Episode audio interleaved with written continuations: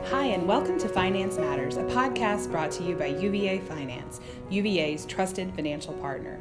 Finance Matters is a podcast series where we bring you bite sized thoughts, stories, and inspiration in the hopes they'll be useful to you on this road we're all on to do our best and be our best in the realm of financial matters here at UVA. I'm your host, Brandy Van Ormer, here today again with my co host, Patty Marbury of Finance Outreach and Compliance. Hi. And we've got a guest with us today. Today, we welcome Sarah Doran, who is Chief of Staff of Student Financial Services. Thank you. I'm happy to be here. We're happy to have you in our recording studio slash collab three. Um, Sarah has been at the university for 32 years in a variety of roles, and she's led a variety of teams. And we've asked her here to have a conversation with us today about vulnerability. and you, you may be thinking, huh, does that mean like um, being really soft and nice and holding hands and patting people? And the answer is no. Um, one of the foremost voices in current thought about vulnerability is Brene Brown. You may have heard of her. We'll link to some of her stuff in the show notes. But Brene Brown had something interesting to say about vulnerability and that was that it was the most accurate measure of courage. Courage, by definition, she said, is being extremely uncomfortable and vulnerable. But the truth is, if you heard, if you saw the title of this before you clicked on it, you may have thought, ooh, vulnerability. Um, we don't necessarily like that idea. Why is that? Well, I, f- I feel like vulnerability is implying a sense of weakness or something. Right. I think that when we feel vulnerable, we feel um, or we my, my Open to is hurt. open to hurt or Yeah. defenseless you know so i think that we have that kind of thought around the word vulnerable Right, or somehow you're not as good as you think you should be hmm because you're vulnerable. and people are going to know that right. Well, and, and we're talking about it today yes in the context of work. So, Mhm. vulnerability at work may sound counterintuitive Well, as a good thing. Yeah. Especially as a as a manager or supervisor, you you have this idea that you're supposed to always know the answers or Mhm. always be right hmm um, for the folks that report to you, and so it is scary sometimes as a manager to think, oh, I I want them to see me as a leader, Yeah. but what does that really mean? And you hear a lot of, you know, folks saying fake it till you make it and Right. you know, the idea that we're we have to kind of put on a face especially in leadership roles. And we're here today on the pod to say something incredibly different that we should think about striving for a, a level of vulnerability. So, why is it important even that we are talking about this today? What what makes vulnerability a good trait in a manager? Boy, that that is a it's a great question, and some of the articles you're going to link to, I think, really have some good information about that. A couple of things that I noticed um, about vulnerable leaders, uh, especially in the Business News Daily, four ways to unmask vulnerability. It's really about being um, honest, authentic, that people can trust you. If you're not trustworthy, it doesn't matter what else you do.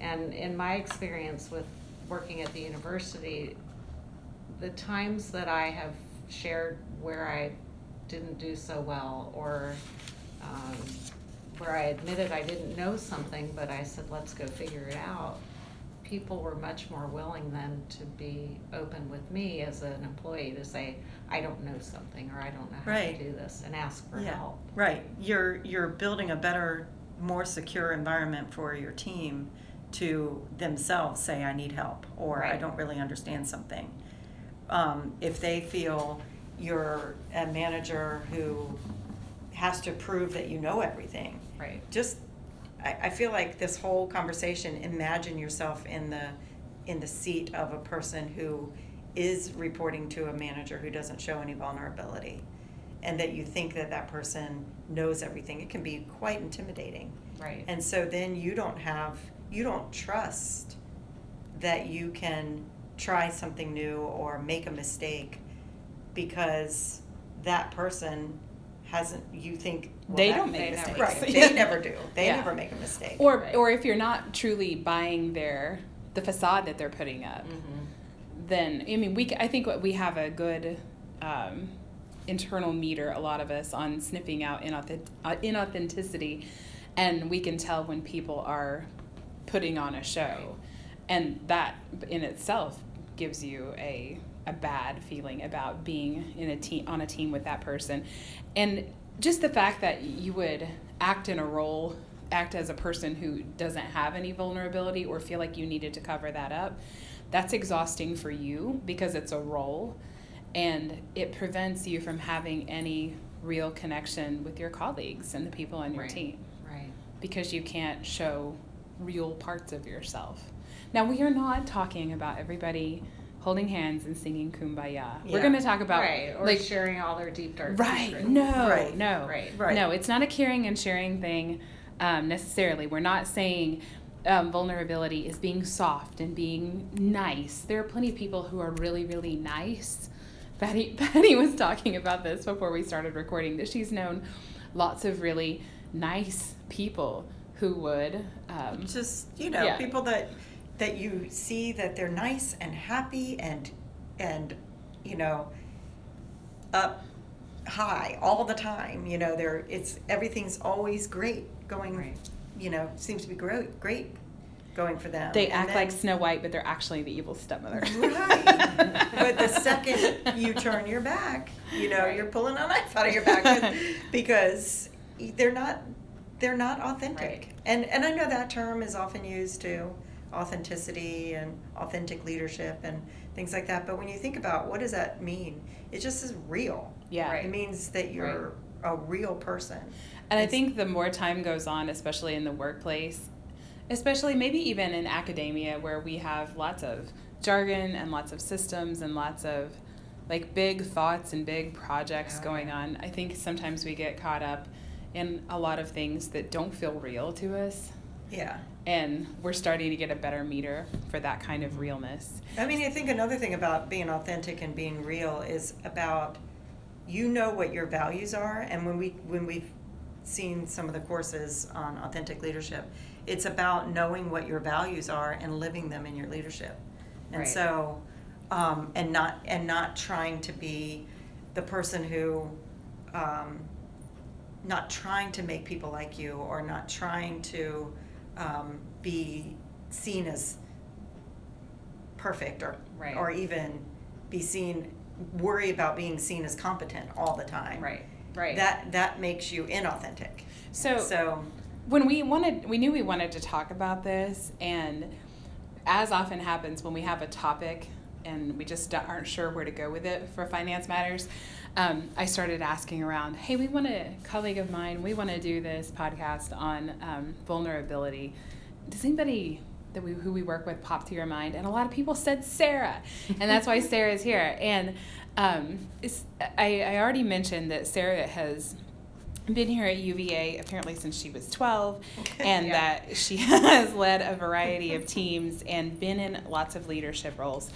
And um, she, as we were talking before we started recording, she gave a great example of that is exactly why she's a great person to join us for this conversation. If you don't mind talking about the mess up. the mess up. sure. So when I was when I was thinking about this and thinking about well what what might make me vulnerable because I don't know why somebody suggested me, but because it's hard to see yourself the way other people do. But I started thinking about a situation where I was responsible for doing something that was going to impact a lot, a bunch of students, and I ha- I didn't do it. I just flat out didn't do it, and I I failed them miserably. And my first reaction when I realized that I hadn't done what I said I was going to do was to figure out, well, what what was the reason? What's what's the excuse that I can use? How how can I um, make this all better? And I I went through that in my head and realized, well, you could do that, but it wouldn't be true. And what good is it to tell them some excuse? They just want the problem solved.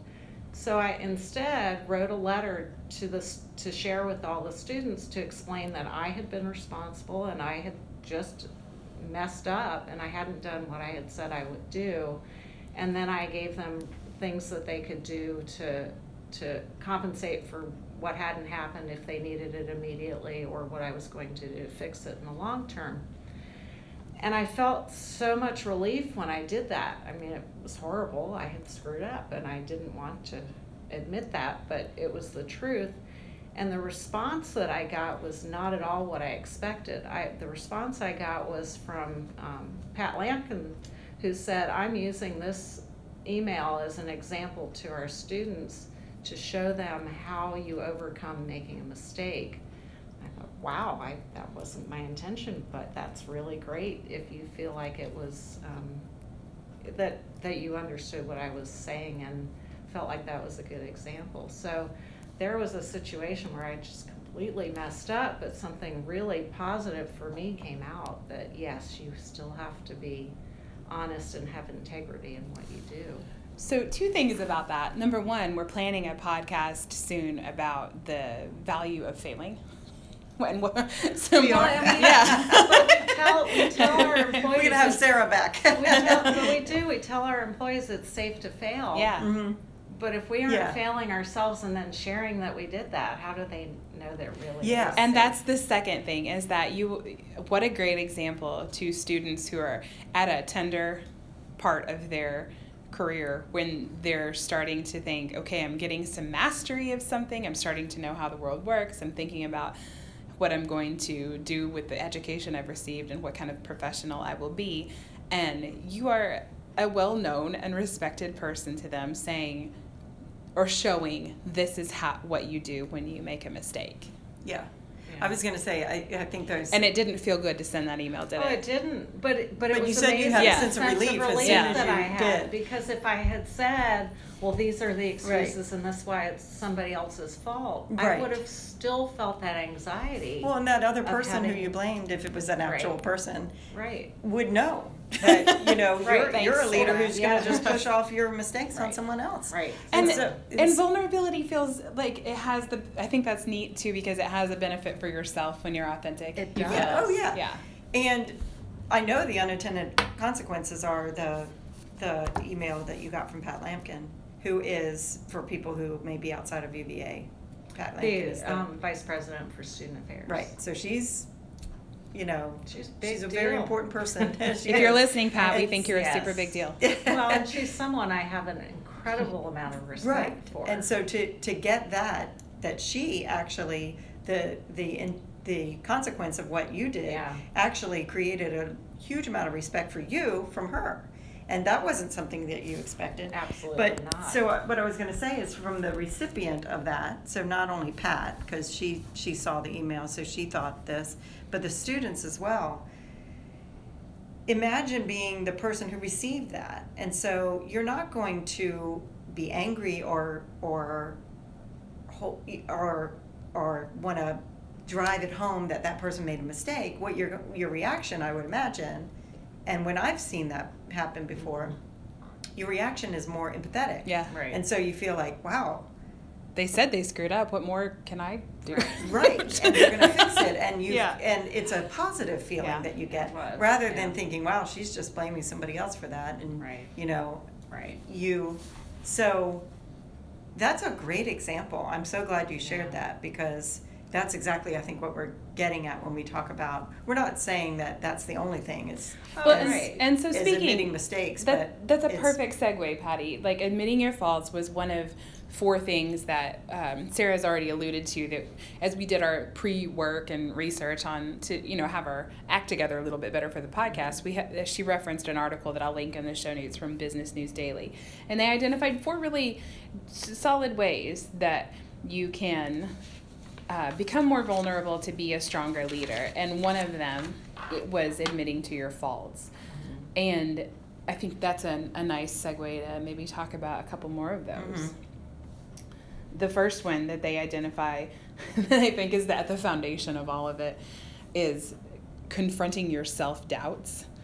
Um, Mhm. We're talking to a wide audience, some of whom are managers, but we make this point often that anybody can be in the position to be a leader. Mm-hmm. And no matter what role you're in, there's someone on your team or someone you work with who looks at you as an example of what to do or not to do. Right.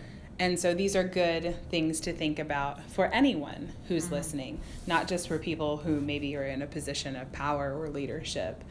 Um, but we we have such a, a long tradition in of our society telling you like this is how you act if you work in a business environment. This is how you act if you work in the academic environment. And I think back to long ago and far away when I taught writing to beginning writing to college students.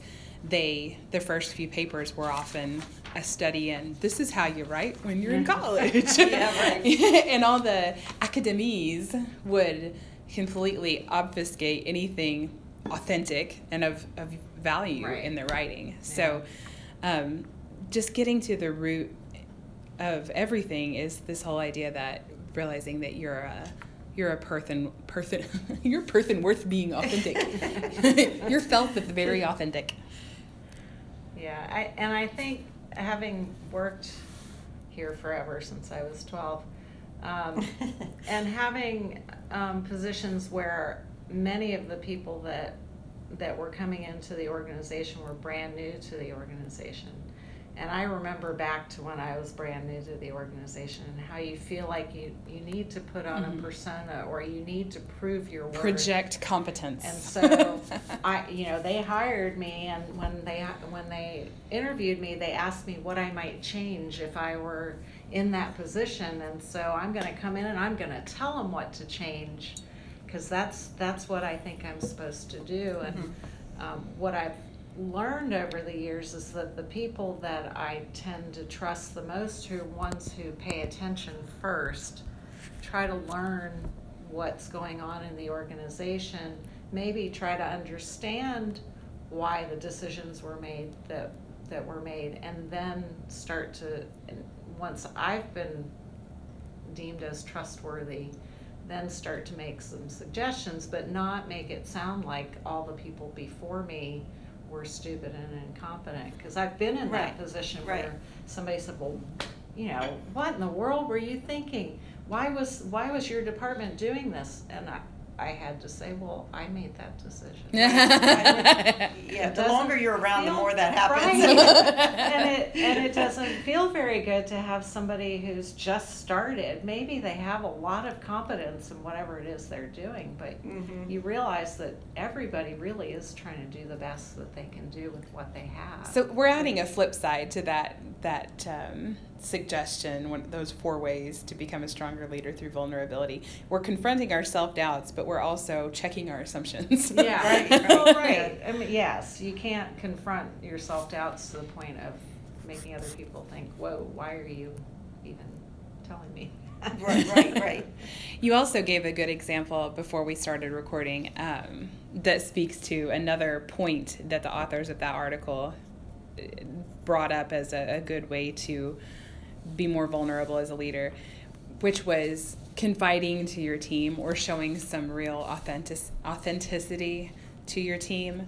Um, it was a good example, and if you don't mind right, sharing that. Right. So this was an example of, of my boss um, sharing with our team. So um, I'll call him out. Steve is the is the assistant vice president for student financial services, and um, our office processes all financial aid for need-based financial aid for the university for our undergraduate students. And we have a fantastic financial aid program. And um, for those of you who work in higher ed, you know you don't do it because you're going to get rich working in higher ed. There's got to be some other reason. And we um, go through a lot of changes in our office all the time. And recently, it's probably been a year now, but we were having an all staff meeting. And Steve felt like it was important that he share his philosophy about our office and why we do what we do, and, and shared some experiences he had had, uh, you know, going through college and why he felt so strongly about what we do. And it was, it was a very moving um, discussion, it was clear it was hard for him to share, and he's not, doesn't often share personal things, but it was, everyone in the room uh, just suddenly saw a side of him that I, because I've worked with him forever, um, knew was there, but it was so impactful to the whole group that he was willing to be vulnerable and share that. And what a great role model for all of us who work for Steve and everyone else. What do you think the the results of him doing that were for the team? Well, I think there were a few things. I think one of it was, oh wow, okay, now we really have a clear vision of of what we're trying to follow here. You know, his his description of why he believes so passionately in what he does. But I think it helped people also think about why they come to work every day. Yeah. I mean, it really was, Yeah. oh wait. Yeah. Wait, I, it's not that I'm just coming in and reading people's tax returns and determining, you know, what they can or can't have. This is about the people that we're serving Mhm. and the people we work with and how we all interact, um, and what, what's important to us. It's inspiring. It, it was. Right. It was. And you don't get the inspiration without the authenticity and the vulnerability. Right. And Right. that that was hard for Steve to do, Mhm. but it made a huge difference. It did. Right. It did. And, and it, yeah, it Well, was- you feel a personal connection, Right. and he had to share a personal story. Mhm. If he had shared a story that wasn't, or was a hypothetical, Right. you're Right. you're not going to feel that connection. Right. And Sarah and the team's response to what Steve did, what Steve did in, in a moment of vulnerability, Steve is going to hate this if he listens to it. We've said Steve about 800 times now, and he's a very self-effacing person. But um, the what he what he did in a moment of being vulnerable, you all perceived as courage, Yes. as Absolutely. putting yourself out there, like what we were talking about at the beginning of the podcast. So I think it's a great example. And you were talking, Patty, before we started recording too, about um, I can't remember the exact thing. The lady from Hubble. Yeah, Hubble, H U B B L. Yeah, tell that one. Um, yeah, it's. I don't remember the specifics because I was trying to print out the article. And the printer Um, was and not the printer cooperating. wasn't cooperating. So, and that is me blaming the printer and not myself. Definitely wasn't my fault. It could have been user error, but, um, so there was, there's a company Hubble that has something to do with, um, and we'll link the article Yes. to the show notes. Um, the article is in the Harvard Business, uh, Review in like 2014 about this person who ran this company, Hubble, who was about to shut down. And it's a company that does something to do with internet um, advertising. So, not exactly sure, but they've been purchased by another company. Not the Um, telescope, at least. We know that. Yes, not the telescope. So the company was about to shut down because they were losing money, and the um, CEO or the president of the company called everybody in and said, you know, they were going to have to lay every lay off everybody, or they were going to shut shut down the company. Not probably not getting the specifics right, but they were um, having to lay off a bunch of people, and the people said, well, what, what can we do? We don't want to be laid off, obviously, you know, they want jobs and everything, but it was more about continuing to support the leader and be there for her. And they said, we're willing to work at half our pay to stay in the company. And what ended up happening is the company ended up being sold um, not too long later for like $15 million. So they that worked out And financially. it worked out for them. financially for everybody. But the question was, why did they follow the leader? Why did they Right. want to be? Yeah. Why were they willing to sacrifice half their pay to stay in this um, company? And it was because they they said they were asked, you know, why do you want to stay with leader? And they said because she treats us like a family, and Right. she she knows when our she knows who our kids are. She knows when they're sick. She knows, you know, She's a real things about person us, and shares Yeah. in her personal struggles as well, and was honest about the company Right.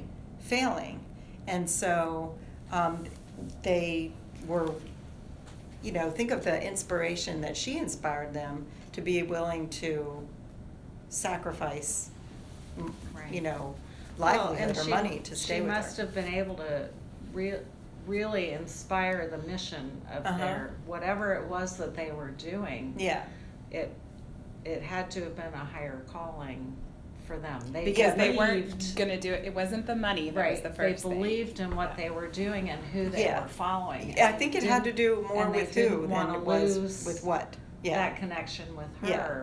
right. Um, And so that was more important to them, really, than Yeah. anything. I mean, certainly they believed in the mission, Yeah. but at the same time, they probably could have gone to work for another company. Sure, to to- do Yeah. the same work. Yeah, to do the similar work. Yeah. And so at that moment in time, it was about her. Her. And you know that's Yeah. a nice way to tie in the last uh, thing that the the Business News Daily article mentioned. You know those four really practical things was accepting help as a way Yeah. to demonstrate vulnerability. That she could have said, "No, no, no, I won't let you do that. Right. You can't sacrifice yourself that way." But she accepted the help that they offered in order to make Yeah. things continue to move forward Yeah, and that probably only strengthened things their Yeah. relationship and their and it dynamic as a strengthens the whole bond of the team. Yeah. Right. Because as they go forward, they can always say, remember back when, Right. you know, and the whole team is knowing that they've been through a huge struggle together. Right. and that's a that's a large scale example of giving and receiving help Yeah. um, and you know i just i think um, we also have a good boss and We- patty and i We talk about Kelly a lot in the podcast too. i know kelly That's remember good. this We're not just. Not- not we're just around singling evaluation out- time. Yeah. but but um, you, a person who is like Kelly or you know other good bosses who are good at saying, "Hey, I have to get this done. Can can you help me out? Make sure I, s- I Mhm. said this right." Um, that makes me more comfortable knowing that if I'm in a rush and trying to get something out the door, that I can say, "Hey, will you read over this? Will you make sure this is right?" Yeah. Like acknowledging that we all Need help. need help, can make mistakes, like we Right. can't do it alone. That's good. Well, the other thing that's great about an, a leader accepting help is that you're giving the benefit of to another person of giving help. yeah, because it feels Yeah. Because good. Right. People Well, like to be helpful. That's what Yeah. I was just thinking, is that really, as a person being asked to help, what's that saying? I trust you. Right. Right? And I, Yeah. I believe that you can do this for Right. me. And if you're not willing to do that, then you're sort of saying the opposite that, oh no, I, I'm afraid you're gonna do it wrong, so I'm not gonna ask you to Mhm. Help me. And yeah. that you know delegating it feels good to be asked. which we all struggle with Right. delegating but just that Right. people feel really good when you say hey i need your help it, Yeah. it's Yeah, it's a vote of confidence. it is Right. It- and it, can be about anything, small Yeah. and big. You know, and as I sit here and look at these, um, confront your self doubts, confide in your team, admit to your faults, and accept help. They're good suggestions, and I think the the one thing that comes to my mind as the reason why we don't do these things or why they feel uncomfortable to us is that we have we're hardwired to shield ourselves from criticism, to Yes. avoid like we were talking about at the beginning of our conversation to avoid potential wounding, squishing. You know, when I think of the word vulnerable, I think of like a snail without a shell or something. Right. And that Ew. that I think of slimy things. Um, a slug on the front steps so squishable.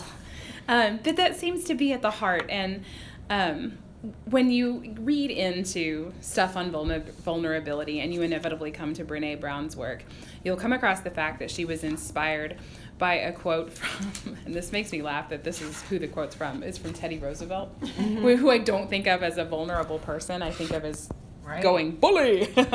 um, but Teddy Roosevelt gave a speech one time in Paris, one time in Paris in 1910, and I'll, I'll give you the basics of it. The quote that um, inspired Brene and I think works for us too. It's called The Man in the Arena. I'll link to it. But he said, It's not the critic who counts, not the man who points out how the strong man stumbles or where the doer of deeds could have done them better. The credit belongs to the man who is actually in the re- arena, whose face is marred by dust and sweat and blood, who strives valiantly, who errs, who comes up short again and again, because there is no effort without error and shortcoming, but who does actually strive to do the deeds, who knows great enthusiasm and great devotions, who spends himself in a worthy cause, who at the best who at the best knows in the end the triumph of high achievement, and who at the worst, if he fails, at least fails while daring greatly, so that his place shall never be with those cold and timid souls who neither know victory or defeat. Yes. Bully! Yeah, that's Yeah. yeah, that's very inspiring. Yes. And I think that is a nice way to bookend our conversation when we, we come out with the, the concept of vulnerability as courage. Right. You have to put yourself out there Right. to do something Right. important. Right. And, and to follow up on that, um, I think one of the other pieces that was really interesting to me with Brene was whose criticism should you listen to? Uh-huh. So I think that's one of the biggest pieces that when we talk about not wanting to be criticized, that we, that we forget is that not everybody else's opinion matters. Uh-huh. Right? Isn't And that a so- great part of getting a little older? so it, it is, and I think that may be part of you know as as you do, you can be more settled in what you're doing and not feel like you have to prove yourself all the time, but you can go out and try to do something new and dangerous and and exciting. But she just talked about how you should really have um, the list of people who you care about their feedback on a one by one card. So That's it should pretty small. Very small. Um, it's only those people who love you and want what's best for you. Mhm. And essentially, everybody else, yes, you should listen to their criticism, but that you should not let that stop you from what you're doing. And I, you know, that's sort of the opposite end of the vulnerability is understanding not everybody's Right. opinion matters. You're not becoming a slug for everyone. right, right. But one thing that's that's hard to think about with that is that if you're a person who's early in your career, Mhm. that's really really going to be hard to filter out that criticism and think about people who whose opinions don't matter because almost everybody's opinion matters to you at that point or you think it does Right. and maybe rightfully it does right, Right. you know so i would challenge that a little bit not that i don't agree with that i think that's great but i think people that are at their careers like we are Mhm. you're definitely more m- more at that feel comfortable You're able acknowledging discern that. you're able Mhm. able to discern that if you're early in your career i would say still challenge yourself to filter out that criticism and think about does it really matter and also think about that in terms of um,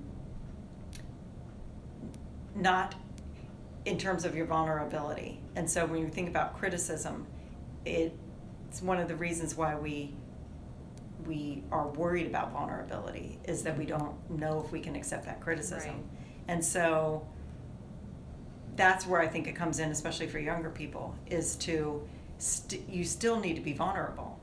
And Yes. so you yes, do you don't need to have to have all Right. the answers. right, Yeah. you you don't want to grow into a person who has to learn about being vulnerable to be to make them a better leader. Mhm. You want to start out that way. Yeah. And so I just think of, you know, that that one by one card, it's still appropriate for people even early on. It's easier for us. Mhm. But for them, they really need to think about that and think, okay, this criticism is something that I do need to Yeah. listen to and pay Yeah. attention to. Yeah.